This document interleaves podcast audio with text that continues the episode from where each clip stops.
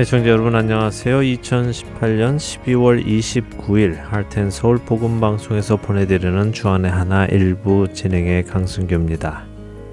지난 한 주도 우리를 향한 하나님의 사랑의 증거로 오신 구원자 예수 그리스도를 기억하시며 감사하신 여러분들 되셨으리라 믿습니다.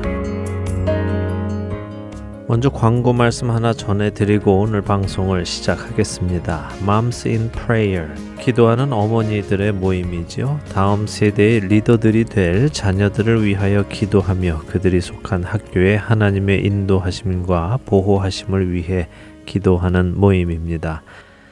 올 1월부터 9월까지 9개월간 저희 Heart and Soul 복음 방송에서도 자녀들을 위한 기도라는 프로그램에서 Moms in Prayer 팀의 한국인 디렉터 데보라 조이 씨께서 인도하시며 자녀들을 위한 기도에 동참했었습니다. 이 Moms in Prayer 팀에서 다가오는 2019년 1월 9일 글로벌 기도와 금식의 날 행사를 갖는답니다. 전 세계에서 학교에 다니는 자녀를 둔 엄마들이 1월 9일 하루를 금식하며 자녀들을 위해 또 학교의 회복을 위해 이 땅에 하나님의 뜻이 이루어지기를 위하여 하나님께 부르짖으며 기도하게 됩니다. 자녀들을 두신 여러분들의 동참을 부탁해 오셨습니다. 그리고 특별히 서로의 목소리를 들으며 함께 기도할 수 있는 방법도 있다고 하시네요. 1월 9일 수요일인데요. 아리조나 시간으로 오전 9시에서 10시까지 1시간 동안, 그리고 오후 3시에서 4시까지 1시간 동안 하루에 두 번에 걸쳐 전화번호 605 472 5736으로 전화하시고 번호 849746 그리고 우물 정자이죠. 샵 버튼을 누르시면 한국어 기도팀과 연결이 되어서요. 그 시간에 함께 목소리를 모아 하나님께 부르짖으며 기도하실 수 있다고 하십니다. 좋은 기회일 것입니다. 점점 어두워져 가는 세상 속에서 우리 자녀들을 지켜주실 분은 하나님 외에는 계시지 않습니다. 함께 동참하셔서 하나님의 놀라우신 역사를 구하시기를 바랍니다. 자세한 문의는 사무실 전화번호 602-866-8999로 해주시면 알려드리도록 하겠습니다. 첫 찬양 함께 하신 후에 말씀 나누겠습니다.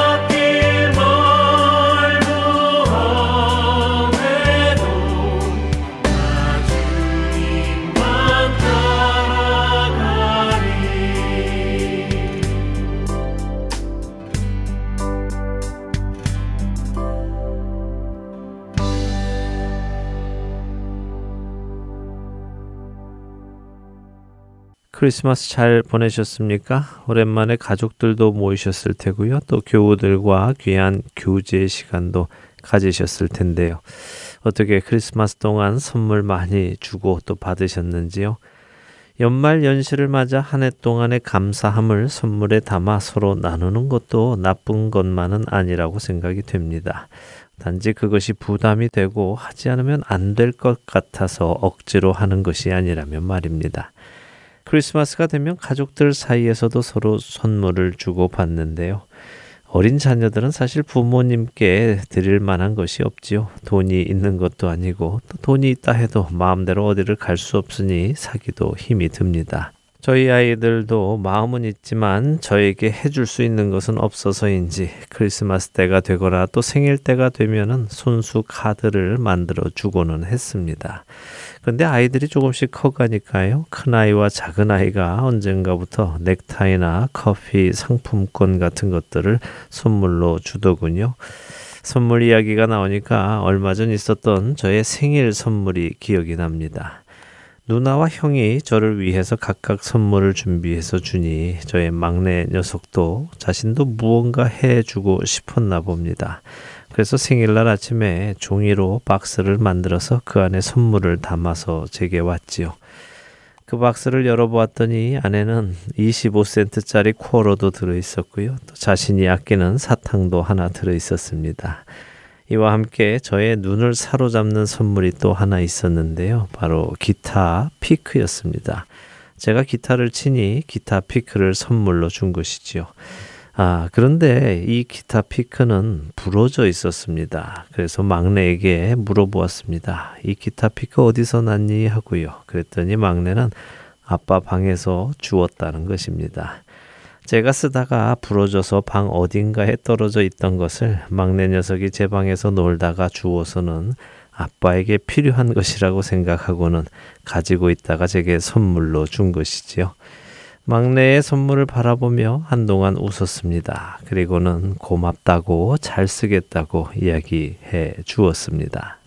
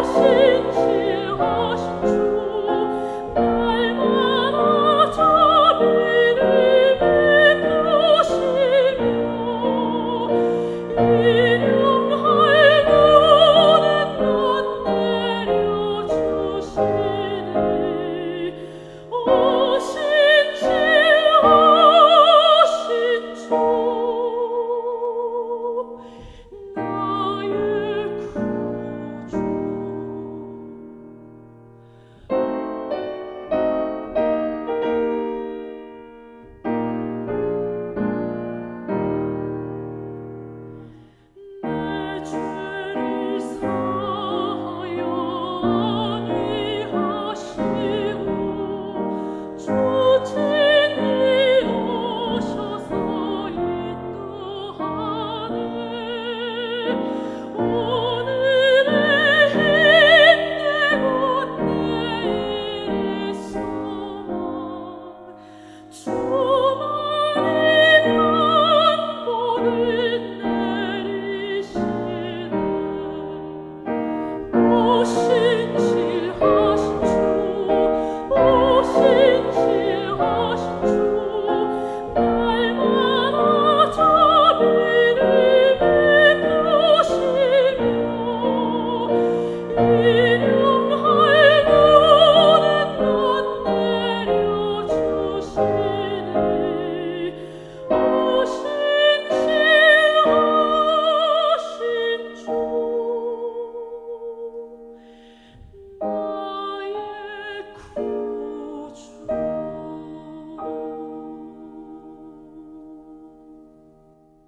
막내 녀석이 제게 준 선물을 보며 선물이란 무엇인가 다시 생각해 보게 되었습니다. 저희 집 막내 아들은 자신이 제게 준 기타 피크가 부러진 줄은 몰랐습니다. 원래 그렇게 생긴 줄 알고 있었지요. 그렇기에 제게 준 것입니다. 막내는 제가 기뻐할 것을 생각하며 그 선물을 준 것입니다. 막내의 얼굴에는 주운 것을 준다는 부끄러움 같은 것은 없었습니다. 오히려 제게 필요한 것을 준다는 기쁨과 자부심이 있어 보였지요. 아이의 그 마음이 제게 전달돼서인지 저는 그 선물을 잘 받아서 가지고 있습니다. 말씀드린 대로 연말 연시 우리는 많은 선물들을 주고 받습니다. 그런데 주님께는 어떤 선물을 드렸는지 문득 생각이 들었습니다. 여러분들은 어떠셨습니까? 크리스마스를 맞아 연말 연시를 맞아 가족들과 이웃들과 교우들과 선물을 주고 받으셨을 텐데요. 정작 우리를 위해 그 아들을 주신 하나님께는 어떤 선물을 드리셨습니까? 과연 하나님께서는 어떤 선물을 우리로부터 원하실까요? 우리가 주님께 드릴 수 있는 가장 귀한 선물은 무엇이라고 생각하십니까? 우리가 어떤 선물을 드릴 때 하나님께서는 기뻐하시겠습니까? 우리가 그것을 생각해 보고 그 선물을 하나님께 드려야 하는 것이 마땅하지 않을까요?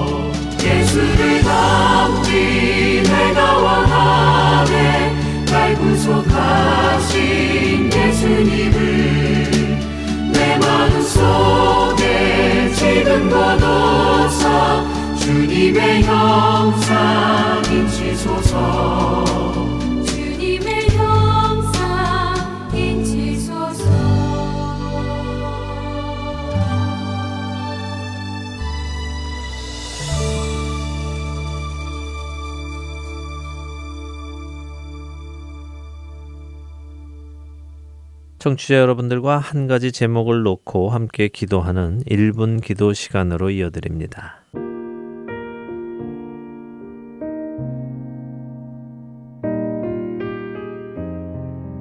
할텐 서울 복음 방송 1분 기도 시간입니다. 오늘은 애청자 여러분들과 함께 올 한 해도 우리를 품 안에서 지켜 주시고 주의 길로 인도해 주신 하나님께 감사의 기도를 드리는 시간을 가지려 합니다. 죄 속에서 살아가며 자신이 죄인인 줄도 모르고 살던 우리를 하나님께서는 그렇게 죄 속에서 죽어가도록 내버려 두지 않으셨습니다. 그분께서는 죄인인 여러분과 저를 위해 죄 없으신 하나님의 아들을 십자가에서 죄인의 모습으로 대신 죽게 하셨지요. 하나님의 아들이 인간의 아들이 되셨고 인간의 아들인 우리들이 하나님의 자녀가 되었습니다. 이 놀라운 은혜를 우리에게 주신 하나님께서는 죄를 사해 주시는 것만으로 끝내시는 것이 아니라 천국에 가는 그날까지 이 땅에서 여러분과 저의 삶도 인도해 가고 계십니다. 비록 우리의 눈에 어떤 일들은 이해할 수 없고 또 좋아 보이지 않기도 합니다. 때로는 너무 힘들어 보이기도 하지만 우리를 부르신 하나님께서는 그 모든 것을 아시는 분이시기에 결코 실패하시거나 후회할 일을 하시지 않으십니다. 그렇기에 우리는 모든 상황에서 그분께 감사할 수 있는 것입니다. 지금 이 시간 잠시 마음을 정리하시고 여러분을 부르신 그 하나님께 집중하며 올 한 해도 인도해 주신 하나님께 감사의 기도를 드리기 원합니다. 함께 기도하겠습니다.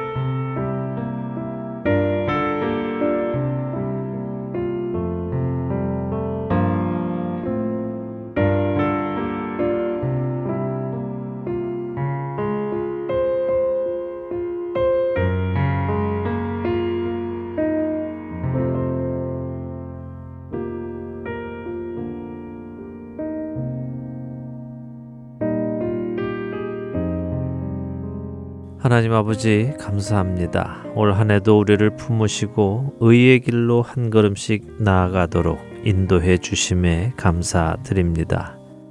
올 한해 주 안에서 감격하며 기쁜 일도 있었고 또 한편으로는 어려운 일로 인해 상심하는 일도 있었습니다. 가족을 먼저 하나님 곁에 보내며 헤어짐으로 가슴 아픈 일들도 있었고 또한 새로운 가족을 얻어 큰 기쁨을 얻는 일도 있었습니다. 건강을 잃은 일도 있고 또 회복받은 일도 있었습니다. 해오던 비즈니스를 접게 된 일도 있고 또 새로운 마음으로 힘차게 새 비즈니스를 시작하게 된 일도 있습니다. 그러나 하나님 아버지, 이 모든 일들이 하나님의 선하신 계획 안에서 우리로 그리스도를 더 닮게 하시고 우리로 하나님께 더 다가가도록 하신 것을 믿습니다. 올 한해 하나님을 향한 우리의 믿음이 더욱 강건해지게 해주신 것에 감사를 드립니다. 이로 인해 모든 영광을 하나님께 드립니다. 이제 새롭게 시작되는 2019년 역시 하나님 아버지께서 친히 인도하여 주셔서 우리를 더욱더 그리스도를 닮은 자들이 되게 하시며 하나님 아버지를 기쁘시게 하는 자들이 되게 하여 주시옵소서. 방송을 듣는 모든 자들이 주 안에서 영생의 축복을 누리게 하시며 주님의 영광을 나타내는 자들이 되게 하여 주옵소서. 올 한 해 지켜주신 것에 감사드리옵고 우리를 구원하신 구원자 예수 그리스도의 이름으로 감사하며 기도드립니다. 아멘.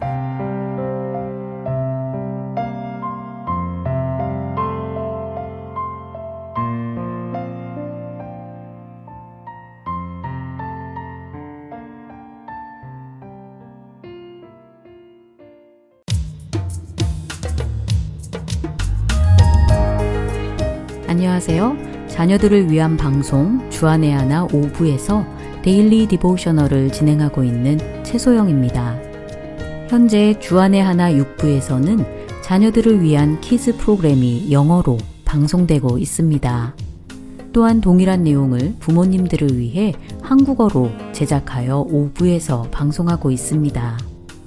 부모님이 먼저 들으시고 우리 자녀들을 주 안에서 양육하시는데 도움이 되기를 바랍니다. 또한 영어로만 이루어진 키즈 방송을 영어권 이웃분들에게도 전해드릴 수 있습니다. 방송 CD가 필요하신 분들은 하트앤서울 복음방송 전화번호 602-866-8999로 문의 주시면 보내드리겠습니다. 우리 부모님들과 자녀들이 주 안에서 더 신실하게 성장해 나갈 것을 믿습니다.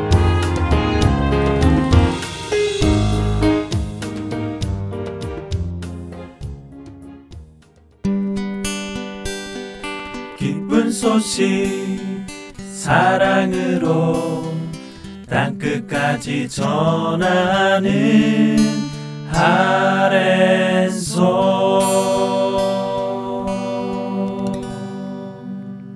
야곱을 이스라엘로 만들어 가시는 하나님을 만나는 시간입니다. 야곱의 하나님으로 이어드립니다.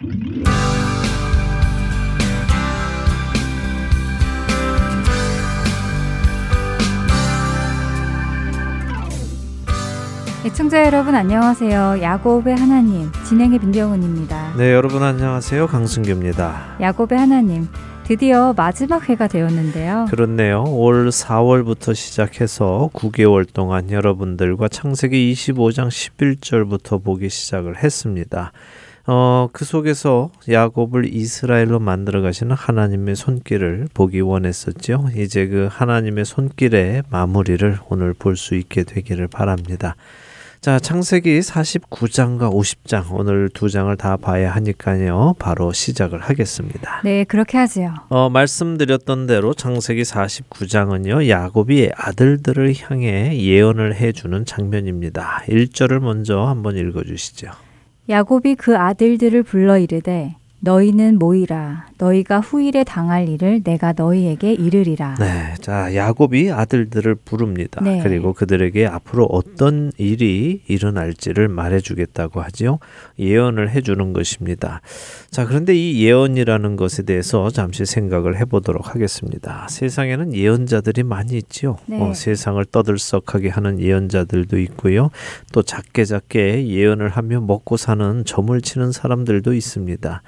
그런데 이런 세상의 예언자들은요, 어떤 일이 어떻게 될 것이다 하고 추측을 하거나 예상을 합니다. 그 예상을 하고 예언을 하지요. 이런 이런 일이 일어날 것이다. 그러니 이렇게 해서 피하라. 혹은 또 저렇게 하라 하면서 예언을 합니다. 그래서 사람들은 그런 예언자들을 찾아다니면서 자신의 불확실한 미래를 바꾸어 보려고 합니다.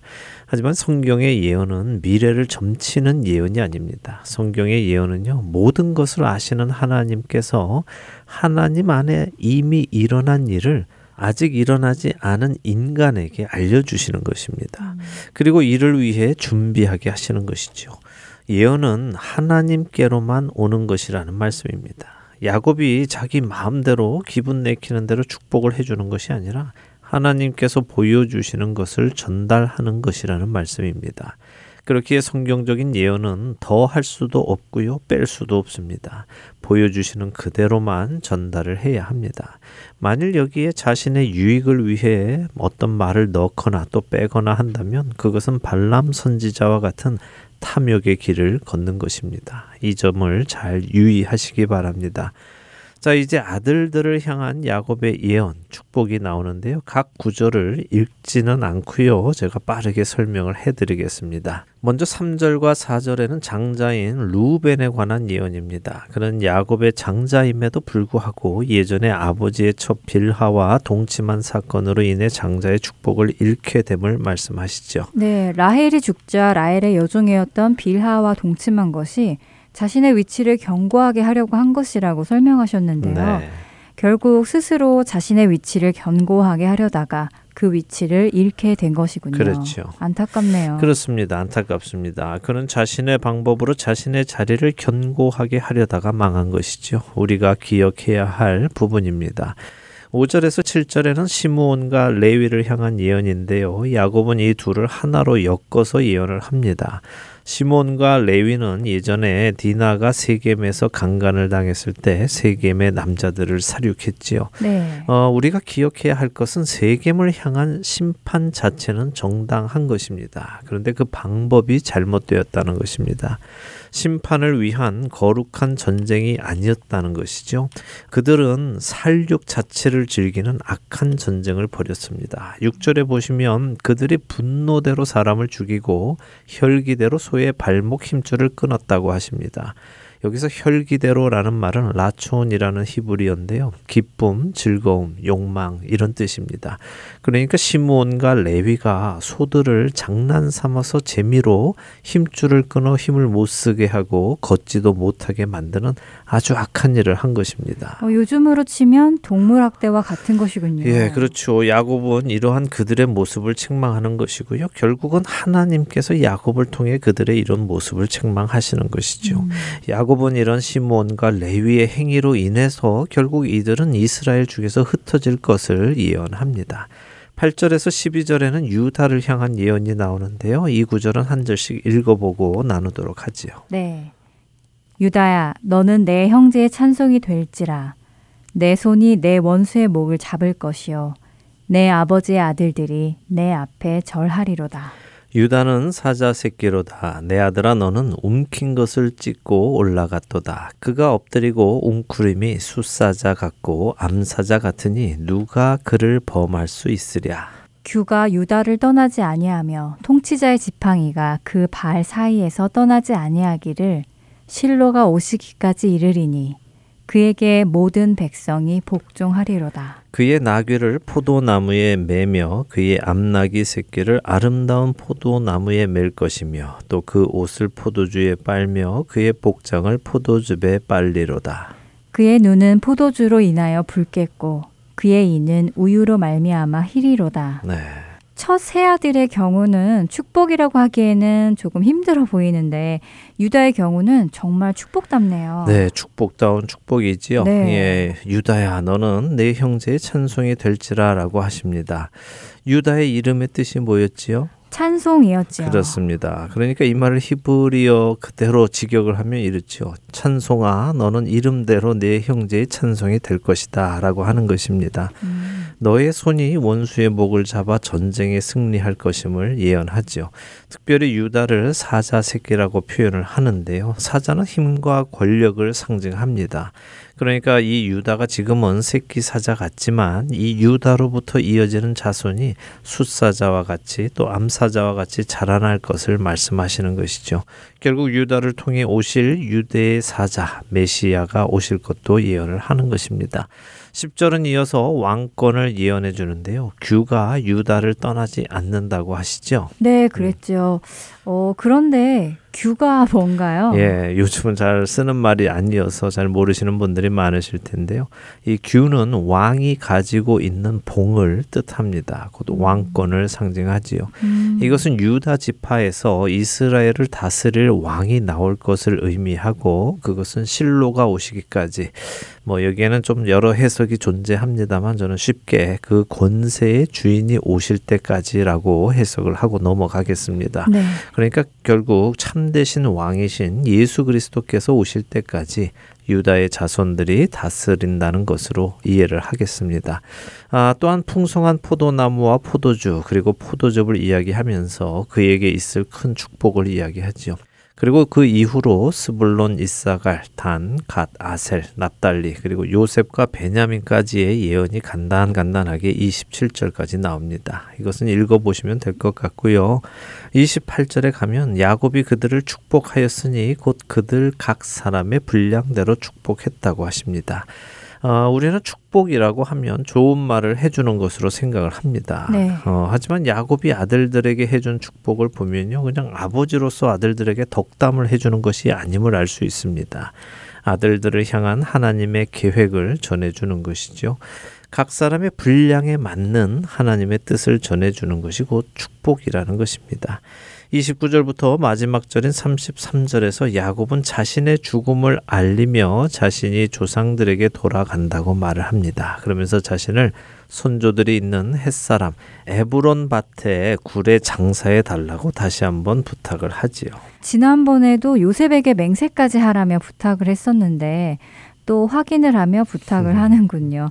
정말 조상들의 땅에 가야 한다는 생각이 꽉 찬 것 같아요. 네, 하나님이 말씀하신 그곳에 가야 한다는 것이 야곱의 생각 안에 꽉 차 있는 것 같습니다. 네.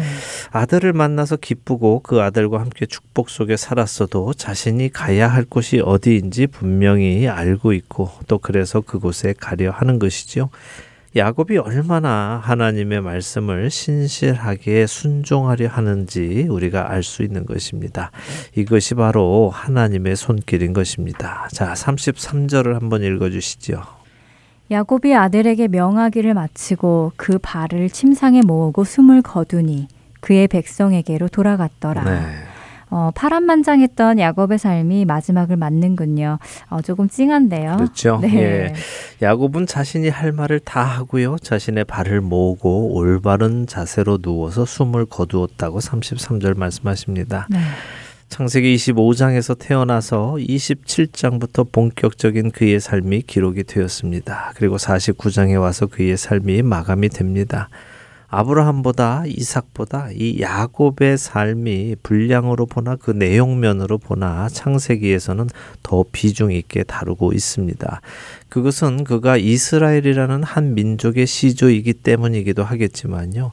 자신의 힘으로 또 자신의 계획으로 자신의 능력과 꾀로 축복받는 삶을 살아보겠다던 그를 바꾸시는 하나님의 손길이 곧 우리가 보아야 할 손길이기 때문에 이렇게 많은 양을 할애해서 그의 삶을 집중 조명하셨다고 저는 믿습니다. 네, 자신의 꾀와 계획으로 인해 삶이 꼬이기 시작하고 많은 쓴 열매를 맛본 야곱이 그 모든 세월 속에서 자신을 태어날 때부터 인도해 오신 하나님을 진정으로 깨닫고 경험하여 하나님만을 의지하는 사람으로 변했고 또 그러한 상태로 오늘 평안하게 잠이 들었다는 것이요.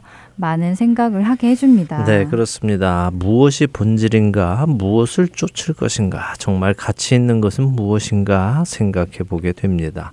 참된 축복은 내가 쟁취하는 것이 아니라 하나님을 알고 그분을 믿고 그분께 모든 것을 맡길 때에 비로소 주어지는 것임을 우리가 깨닫게 되었기를 바랍니다.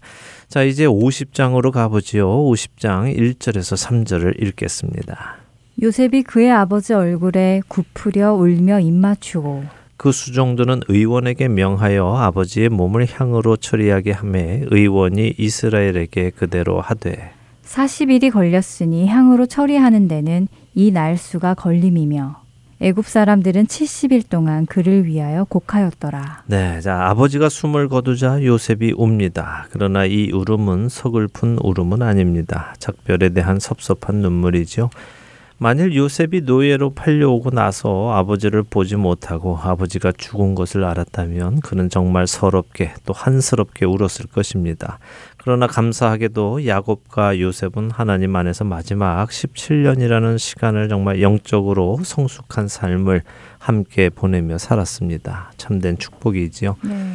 2절에 보면 요셉은 의원에게 명해서 아버지의 몸을 향으로 처리하게 했다고 합니다. 향으로 처리했다 하는 것은 방부 처리를 했다는 말인데요. 썩지 않도록 했다는 것이죠.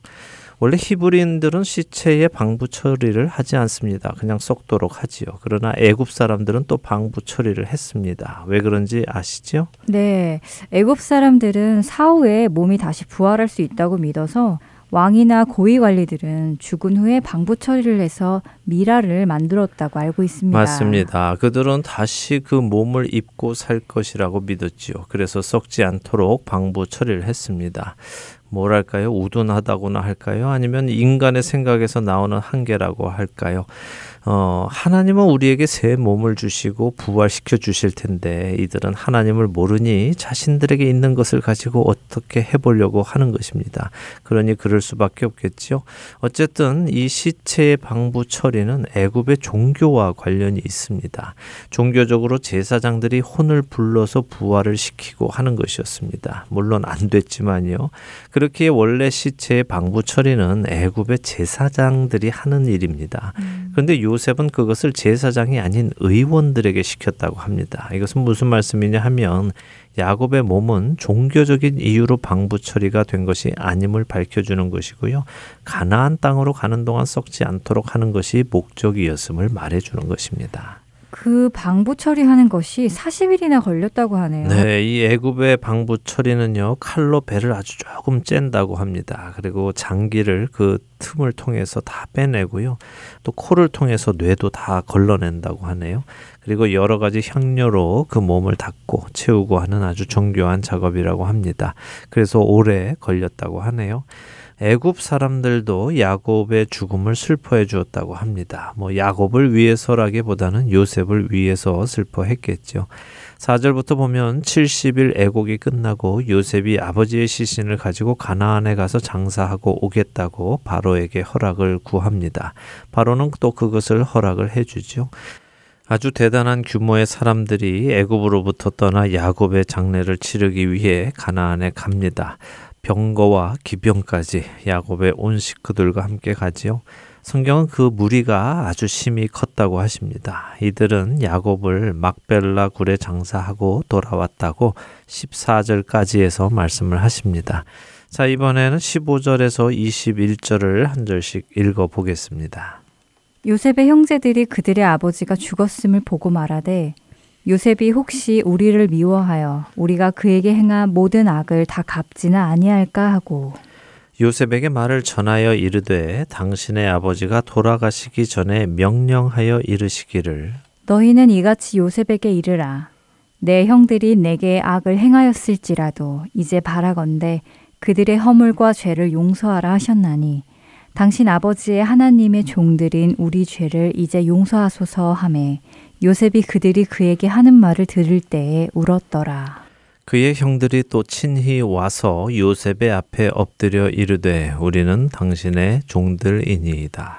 요셉이 그들에게 이르되 두려워하지 마소서 내가 하나님을 대신하리이까.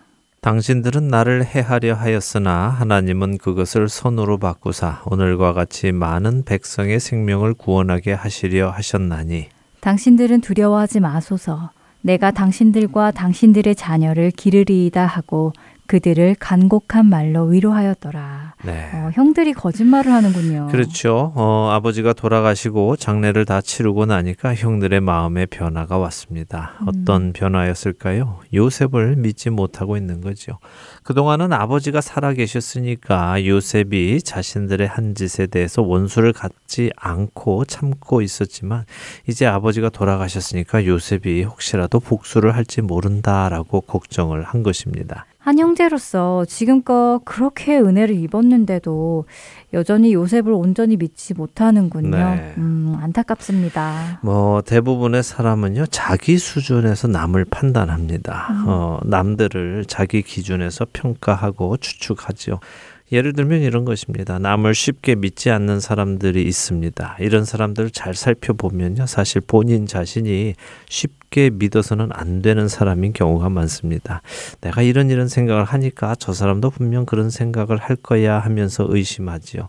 어, 또 반대로 사람을 잘 믿는 사람은요, 자기 자신도 믿을 만한 사람이 많습니다. 늘 거짓 없이 남을 대하기 때문에 다른 사람도 거짓으로 날 대할 것이라고 생각을 하지 않는 것이죠.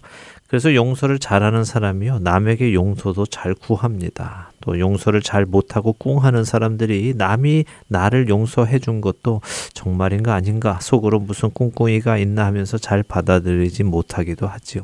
지금 요셉의 형제들이 그렇습니다. 자신들이 뒤로 딴 생각을 잘 하던 사람들이어서 요셉도 그럴지 모른다고 의심하고 있는 것입니다. 예수님 믿고도 이렇게 살아가는 사람들이 많이 있습니다. 죄 사함을 받았는데 아직도 용서받지 못한 죄들이 있을 것이라고 생각을 하거나 적어도 이 죄는 용서해 주지 않으셨을 것이다 라고 생각하면서 스스로 그 죄값을 어떤 행위를 통해 갚으려 하거나 하나님이 나에게 곧 벌을 주실 것이다 라고 생각하시는 분들이 종종 계십니다. 그러나 우리 하나님은 예수 그리스도의 피로 우리의 죄를 사해 주셨고요. 다시는 그 죄를 기억하지 않으시겠다고 약속하셨습니다. 하나님은 우리와 같지 않으신 분입니다. 그러니 그분을 믿으시기를 바랍니다. 형들이 평소에 못 믿을 사람들이니 이렇게 아버지가 하지도 않는 말을 지어서 하는군요. 네, 그렇죠. 아버지의 이름을 팝니다. 네. 아버지가 돌아가시기 전에 우리 죄를 용서하라고 전달하라 하셨어 하면서 죽은 아버지의 이름을 팝니다. 야곱이 정말 그것을 원했으면 요셉에게 직접 말을 했겠지요. 요셉아, 네 형들을 용서해라. 복수해서는 안 된다라고요. 아, 이런 비굴한 형들의 모습, 또 용서를 받아들이지 못하는 형들의 모습, 요셉을 아직도 믿지 못하는 형들의 모습을 보면서 요셉은 울었습니다. 안타까움의 울음이지요. 저는 요셉이 참 많이 외로웠을 것이라고 생각을 합니다. 형들이 저런 생각을 가지고 있다는 것은요, 요셉을 대할 때 진심으로 대하지 않았다는 것을 의미하지 않겠습니까? 늘 그의 눈치를 보고 굽신대면서 대했겠죠. 참된 형제의 관계가 아니라요. 그래서 외로웠을 것이라고 생각합니다. 형들은 요셉에게 다시 용서를 구합니다. 요셉은 형들에게 처음 만났을 때와 같은 말을 하죠. 내가 하나님을 대신하겠습니까? 라고요. 다시 말해서 심판은 내가 하는 것이 아니다 하는 것이죠. 판단은 하나님이 하시고 나는 형들을 사랑으로 대하는 것이 임무입니다. 라고 하는 것입니다. 이것은 우리 그리스도인들에게도 동일하게 적용되는 말씀입니다. 우리는 다른 사람을 판단하고 심판할 권리가 없습니다. 우리에게 주어진 예수님의 명령은요, 서로 사랑하라 하는 것입니다. 심판은 공의로 하실 하나님께 맡기는 것이죠. 22절에 요셉은 아버지의 가족과 함께 애굽에 계속 거주했다고 하십니다. 그리고 110세까지 살았다고 기록을 하시는데요. 아버지 야곱이 죽을 때 요셉은 56세였습니다. 그러니까 아버지가 돌아가시고 나서도 54년을 더 살았다는 것이죠. 그렇게 사는 동안 자신의 아들 에브라임의 자손 3대를 보았다고 하시죠. 큰 축복을 받은 것입니다. 자, 이제 창세기의 마지막 장인 50장의 마지막 3절 24절에서 26절을 읽겠습니다. 네.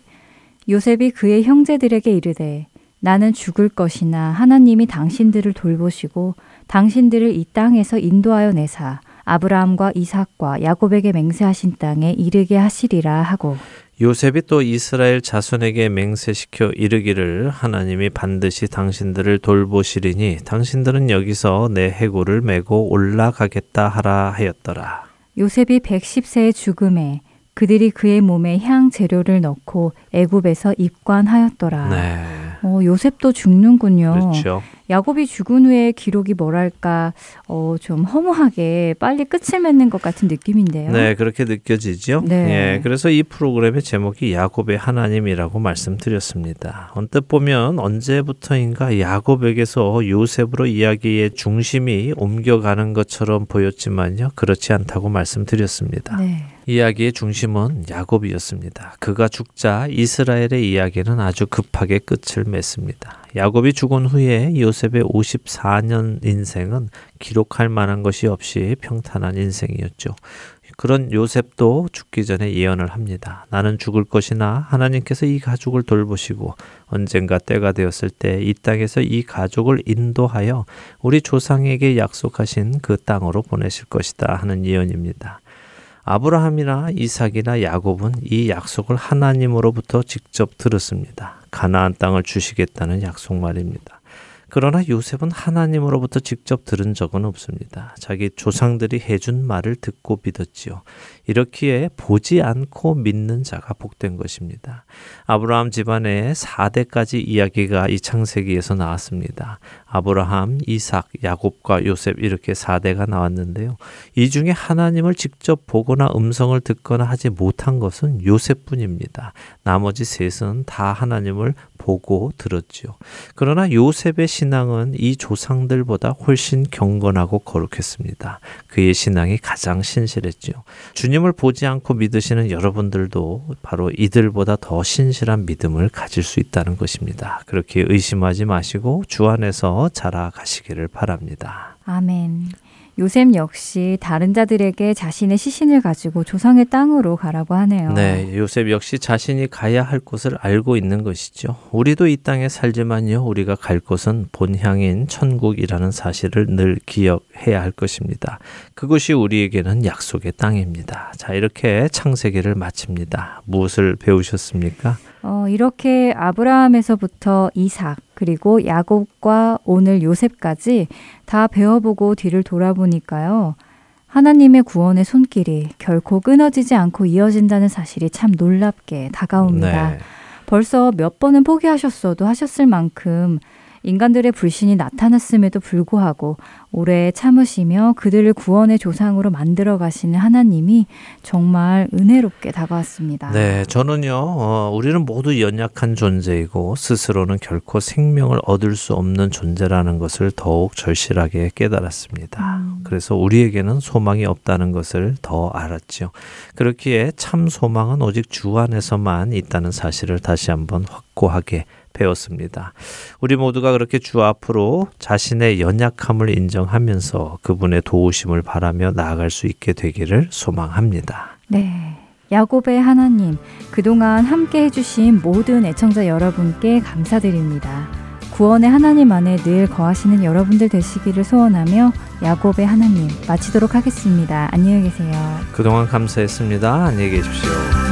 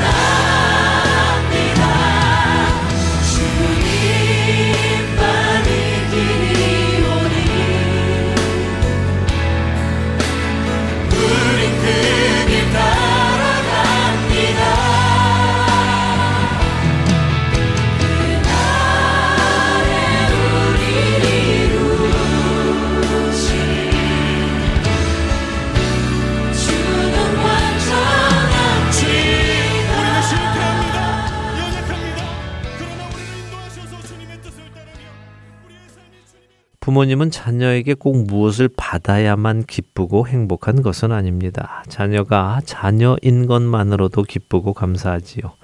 하지만 그런 자녀가 부모님을 생각하며 부모님을 기쁘시게 하기 위해 무언가를 한다면 부모님의 마음은 더욱 기쁘고 행복할 것입니다.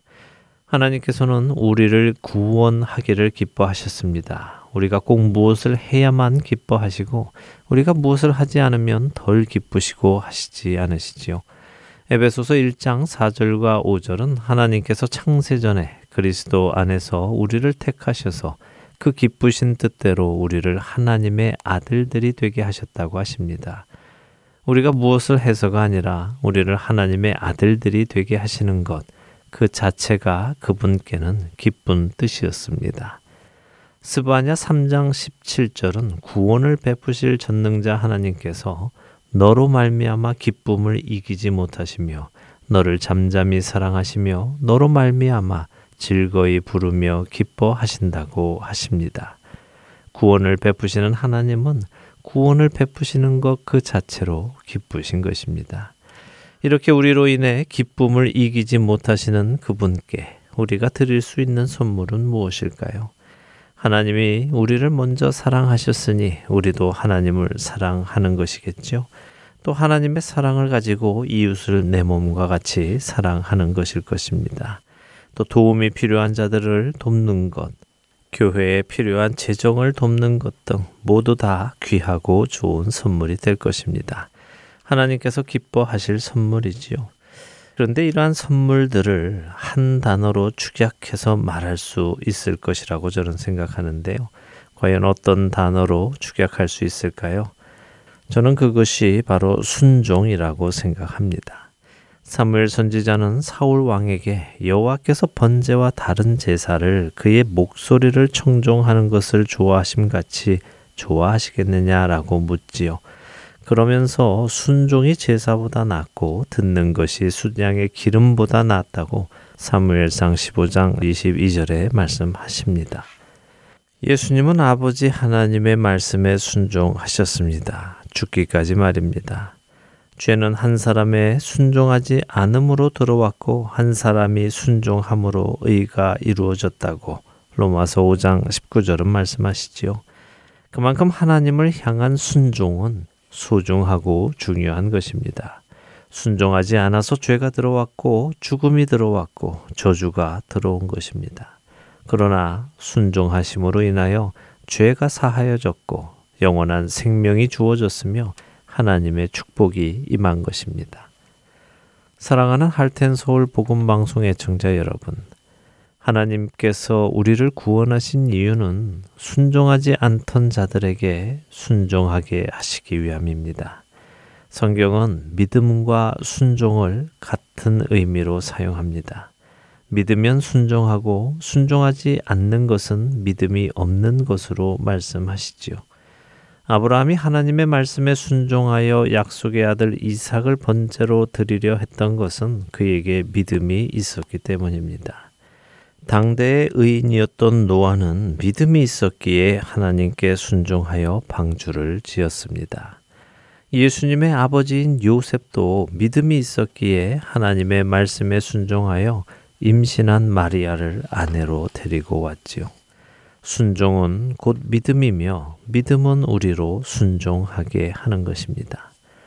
2018년의 마지막 자락에 와 있습니다. 올 한 해 나의 모습은 시작할 때보다 더욱 하나님을 향한 믿음이 굳세어져서 하나님께 더욱 순종하는 자가 되어 있습니까? 그렇게 되기를 바랍니다. 순종함으로 하나님을 기쁘시게 하는 우리가 되기를 말입니다.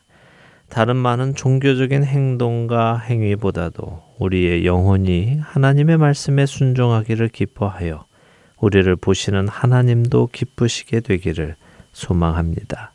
새해가 밝아옵니다. 2019년 새해 무엇보다 주님께 순종하시게 되는 저와 여러분이 되시기를 간절히 소망하며 2018년 마지막 주안의 하나 일부 여기에서 마치도록 하겠습니다. 함께 해주신 여러분들께 감사드리고요. 저는 새해 2019년 1월 5일 방송에서 다시 찾아뵙겠습니다. 지금까지 구성과 진행의 강순기였습니다. 애청자 여러분, 안녕히 계십시오. 주를 위해 살아가는 것 쉽지만은 않아요 나의 욕심 부와 명예 내려놓아야 하죠 하지만 걱정하지 마